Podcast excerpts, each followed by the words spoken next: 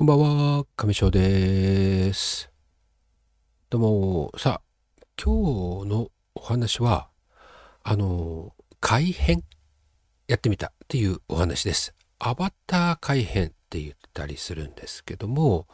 売っているね、アバターを買ってきて、自分好みに衣装や髪型、顔の表情だったりっていうのを少しまあ改造することなんですけど、まあ、これね、そんなの勝手にやっていいのかっていうような風に思われるかもしれないんですけど、アバター、それいろんなこの個人のクリエイターさんが作ったものを販売しているサイトがあって、ブースって言うんですけど、ここで、え売られているもの、もちろん一切触らないでくださいっていうものもあるんですよね。で、それがね、ちゃんとこう、記号、マークで、えー、の一目でわかるようなシステムもあるんですね。うん、で制作物なので、えー、コンテンツなのでね例えばどっかで、えー、SNS で例えば撮った写真、えー、こういうふうにやったんだよっていうのを、え使っていいですよとかいろいろあるんですね。一切そういうの出さないでくださいとかっていうものも結構厳しいものもあるんですけれども、うん、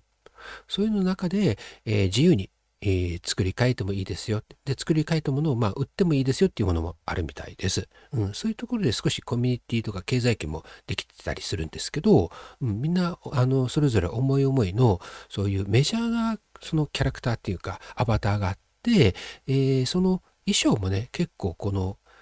最初のアバターの本体ね、この、えー、なんていうの、ボディっていうか、顔とか体とか、あと、セットの洋服もあるんだけども、洋服だけを別のクリエイターさんがこのこの有名なアバターキャラクターさん用の衣装ですっていうものを売ってたりとかもするんですよね。ちょっとその辺私あんまりあの詳しくないんですけれども、うん、えっ、ー、と、私もね、1体、あの、いくらだったっけな、3000円くらいだったかな、あの、VR チャット用にアバターをね、あの、買ったことはあるんです。非常にね、助かってます。あの、VR チャットで使うときには、パソコンとあとはクエストって言って、あの、ゴーグルの方だけで、えー、入るワールドとかイベントもあるんですね。うん、ゴーグル、パソコンとつなげるとより、あの、クオリティの、こう、すごい高い世界観の、あの、画質も綺麗な、あの、ワールドとかがあるんだけども、うん、そういうところは、あの、パソコンとゴーグルつなげないと入れないんですけれども、今度逆に、そのゴーグルだけで、ゴーグル勢と言ったりするのかな、うん、ゴーグルだけで楽しんでる人向けのイベントなんかもあって、その時には、そのゴーグルに対応したアバターじゃないと入れないんですね。で、私が主に使っているもの、この今のね、この青いアフロのキャラクターは、まあ、これも自分でいろいろちゃんとあの、その改変みたいなもの、そのクエスト対応にしておけば、すれば、あの、もちろん入れるんだけども、基本、えっ、ー、と、簡単な方法で私が VR チャット用に使えるようにする設定では、パソコンと VR ゴーグルをつなげた PCVR っていうタイプのみの設定になってるんですね。これ結構クエストの方の対応って難しいらしいんですけど、うん。なんで、その時はその買ったね、アバターのカッピーさんっていうんですけど、うん、あの、可愛らしいキャラクターで入ることがあります。うん。えー、で、今回のね、改編はそういう専門的なものではなく、まあ、いつも私がよくやっているような、この衣装のね、模様、柄を少し変えるっていうのをやってみました。私が使っているこのアバターのキャラクターは、マイブイケットというこのお部屋このスタジオね、上章の部屋の、このスタジオも同じプロダクトさんなんですけれども、ここのプロダクトさんで、えー、提供してくれているアバターメーカーというものが、ツールがあるんですけれども、こちらもあのブラウザでね、えー、この検索するときに使うあのツールですね。えー、Apple 系の方は iOS 系の方は Safari とかね、えー、Android 系の方は Android とか、他にもありますけども、うん。で、えー、そういったブラウザで簡単にこうすぐパーツを組み替えるだけ。で色をね自分の好みにすればできるそのサービスで使っているアバターなんですけれども、なんでこの形自体はね、もう選んだだけ。で、自分で一からね、形をいろいろ決めたわけではなく、まあこの髪型、ヘアスタイルとか、あとは目の形のね、絵をいくつか種類があるんですけども、この、えー、瞳の輝きとかもいくつかあって、これのね、えー、模様自体はもう用意されているので、あと色をね、えー、自分で好みに、えー、あの変えるだけなんですけど、それで、え、衣装もね、いくつかもう用意されてるものもあったり、またこのア,、えーと、アセットっていうのかな、この洋服の型紙も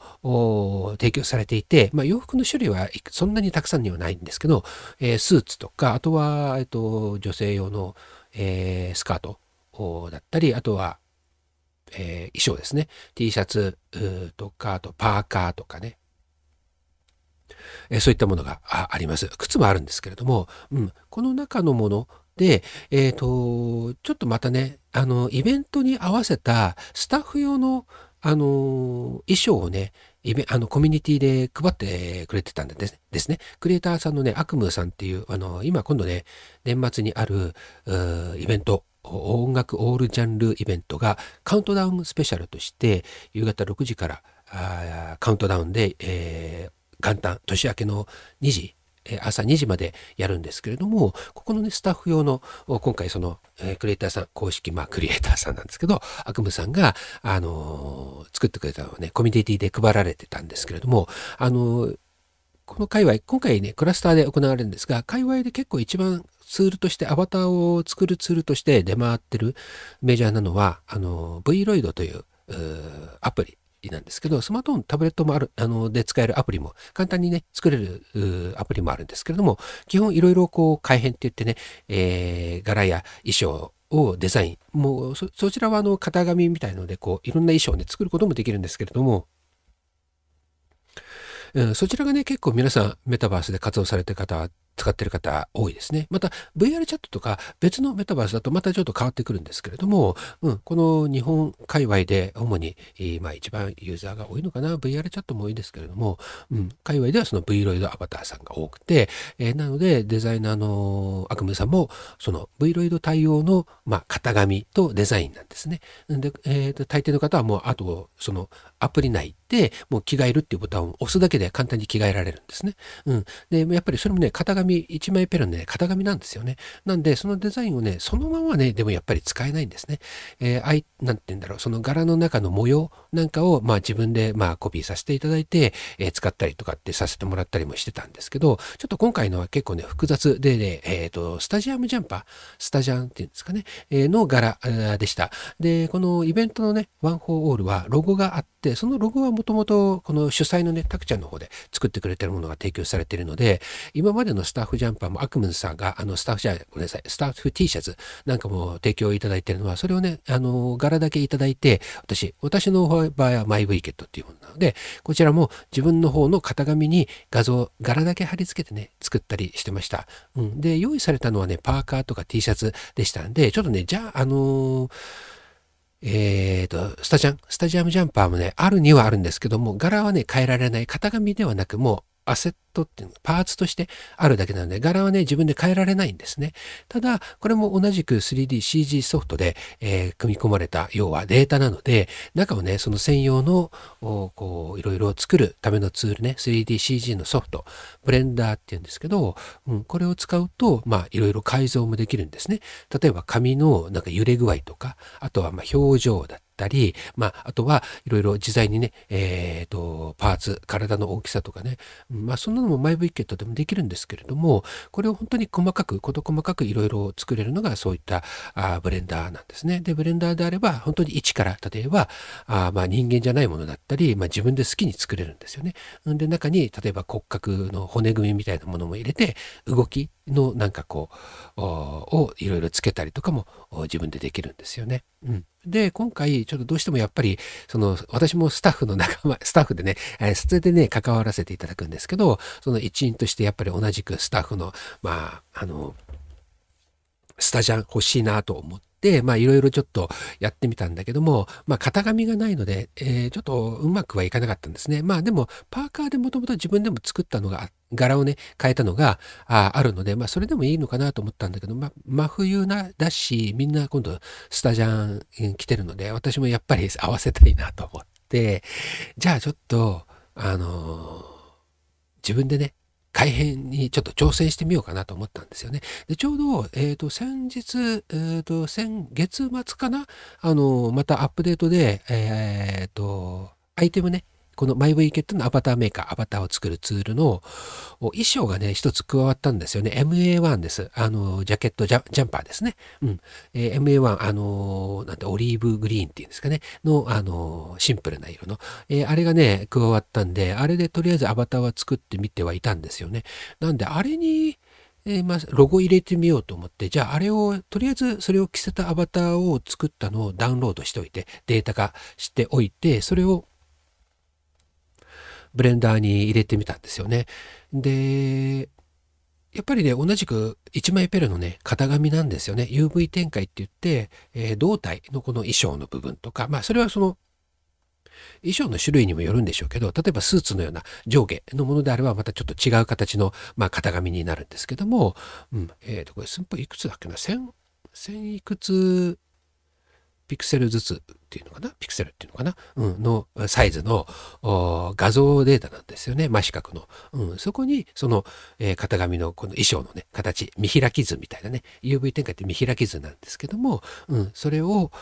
その色の部分を合わせて、えー、でそれを今度着せてっていうふうにやるんだけどもこれは MA1、まあ、単色なので、うん、あの模様を入れるのはねただロゴを入れるロゴと、まあ、あとは文字スタッフとか、まあ、あのカメラスタッフとかね、えー、まあ、入れるだけだからそんなに、まあ、凝ったものじゃないので、うん、簡単にその画像の部分がね抜き出せればそこに直接書いたり、えー、またそこはあのあくまで画像データなので画像処理ソフトあのフォトショップとかそういう写真を編集するソフトを使うんですけどもそちらの方でね模様をただポンと貼るだけなので、うん、あのそう難しいその衣装のね形を変えるとかっていうわけではないのでなんかねできないできるんじゃないかななんて思い込みでやってみました。うん、でそのブレンダーっていうソフトにもこの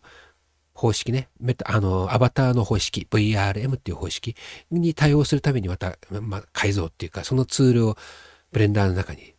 アップロードするんですね。で、それをやって読み込、初めて読み込めるようになるんですけど、読み込めるようになったら、今度はその中の、えー、私が今回、そのスタッフジャン、スタッフジャンパーとして、ロゴとかね、文字を入れたい部分の、まあ、そのアセット、見開き図、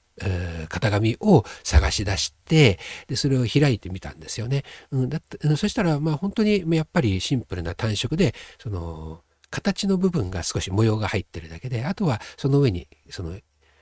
貼り付けたい画像を重ねていけばいいだけみたいなんだけど、ここがね、やっぱり今までのもの、今まで私がやっていたのはこのマイブイケットさんのサービスの中のもの、ただポンとそのパーツに、まあこれを貼り付けたい画像なんだよっていうのを入れるだけだったんだけども、今回はその一からのね、その中に中にそのデータ化されているものをこうバラバラにするっていうのかな。データが項目がいろいろたくさんあるんですね。骨組みの項目であったり、えー、その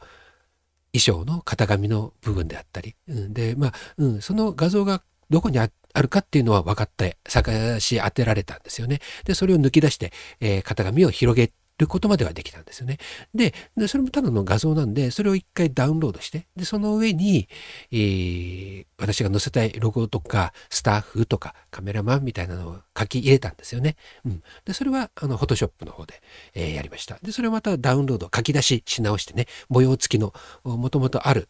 アバターの部分から型紙を抜き出して抜き出した型紙に、えー、まあ、好きな柄文字を入れで、またそれをデータ化して、で、載せようとした時にうまくね、着せられなかったんですね。うん。で、それがね、うんうん、結局何時間ぐらいですかね、3時間ぐらいかかりましたかね。うん、データの、なんだろう、えー、文字、えー、そのデータの処理方式が悪かったのかなとかやり直してみたりいろいろやったんだけどで元の画像一回そのもともと貼ってあった画像を抜き出した画像のデータをもう一回貼り直してみたりすると全然できるんですよね。うん、だからやり方自体は間違ってないんだけど、うん、自分が付け加えた元画像そのままなんですよね。元画像の上に少しちょちょいと重ね合わせたまあまあ、もう一回書き出し直しはしましたけど、うん、で、やってみた画像だけダメなんですよ。うん、白くなっちゃったり、で、結局ね、結論、まあ一応模様をね、つけたジャケット、あジャンパー、つけ、あの、着せることができたんですけども、首の部分がね、どうもなんか抜け落ちちゃうんですよね。なんかね、変な柄がついて、まあ透明になって透けちゃってるのかな。うん、ちょっとその辺がね、うまくいかなくて、え、ー、と、テストで一回クラスターの方にアップしてみたんですけど、ちょっとやっぱ変、変なね、なんか、やけどを負ったみたいな感じになってしまったので、マフラーのアクセサリーがあったので、マクセマフラーを着せてね、ちょっとまあごまかしました。まあ一応とりあえずまあできた形にはなったんですよね。うん。うん、だけどまあ首の部分がおかしくなっちゃったので、まあもう一回と、ロゴもね、実はね、スペル間違えちゃって、フォトグラファーのフォト、PHOTO、フォトですよね、写真。ここのね、をなんか PHTO グラファーの GHER になってて、O が抜けちゃったんですよね、一つね。うん、なんでもう一回結局やり直さなきゃいけないんですけどもね。まあ、一つの形になったっていうのは非常にまあ勉強になりました。改変というにはちょっとあ、なんていうの、おこがましい。ただ柄を少し変えただけなのでね。うん、まあでも、一からのね、その、いろんな、その、まあ、分解完全にしたわけじゃないんだけど、データ化してる中から、その型紙を取り出して、そこにまあ柄を変えて、それをさらにその中にまた組み込んでっているのを、まあ、できたっていうのはコツコツまあ、うん、ほぼ毎日そういったこの 3DCG の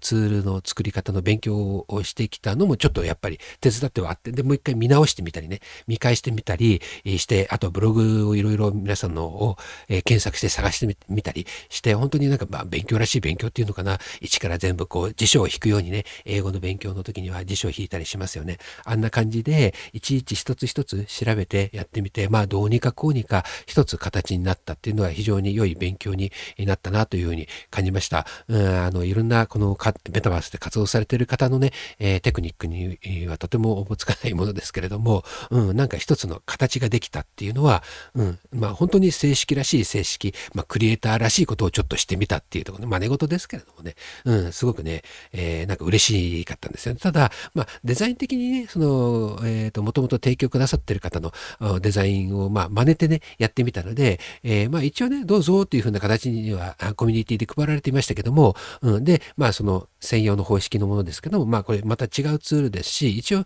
あの使わせてください、デザイン使わせてくださいねっていうふうに、まあ、断り入れてからじゃないと、うん、まあ一般に公表したりするのは、えー、良くないかなと思って、ちょっと写真撮ったりするのはやめておきました。今回のね、このビデオポッドキャストでも、まあお披露目はせずにね、まあ作ってみた感想だけお話しさせていただきました。うん、だうん、まあだから、うんと、ロゴはね、たくちゃんの方で、えー、主催者さんの方で提供くださってるので、まあ自分なりのなんかちょっとデザインで、えーちょっと、あの、こういうのをちょっと変えて作らせてくださいねって一言、そう言ってからね、えー、コミュニティには言ってから、あまあ、ちゃんとね、えー、正式にもう一回、綺麗にちゃんとね、仕上げたいなと思いました。えー、今日のお話は、アバターのね、改変に挑戦してみたというお話でした。以上になります。最後までお付き合いいただきありがとうございました。では、またお会いしましょう。バイバイ。